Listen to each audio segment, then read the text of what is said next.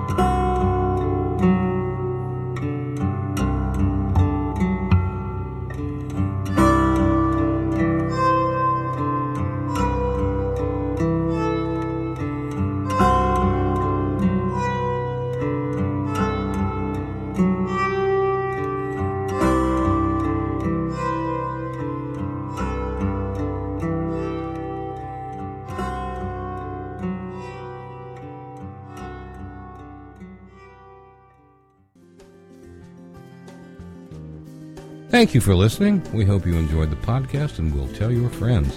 Also, please stop by Minor Seventh's website at www.minor7th.com for reviews of other great acoustic guitar music this month, including Roland Dyens, Mindy Smith, and many others.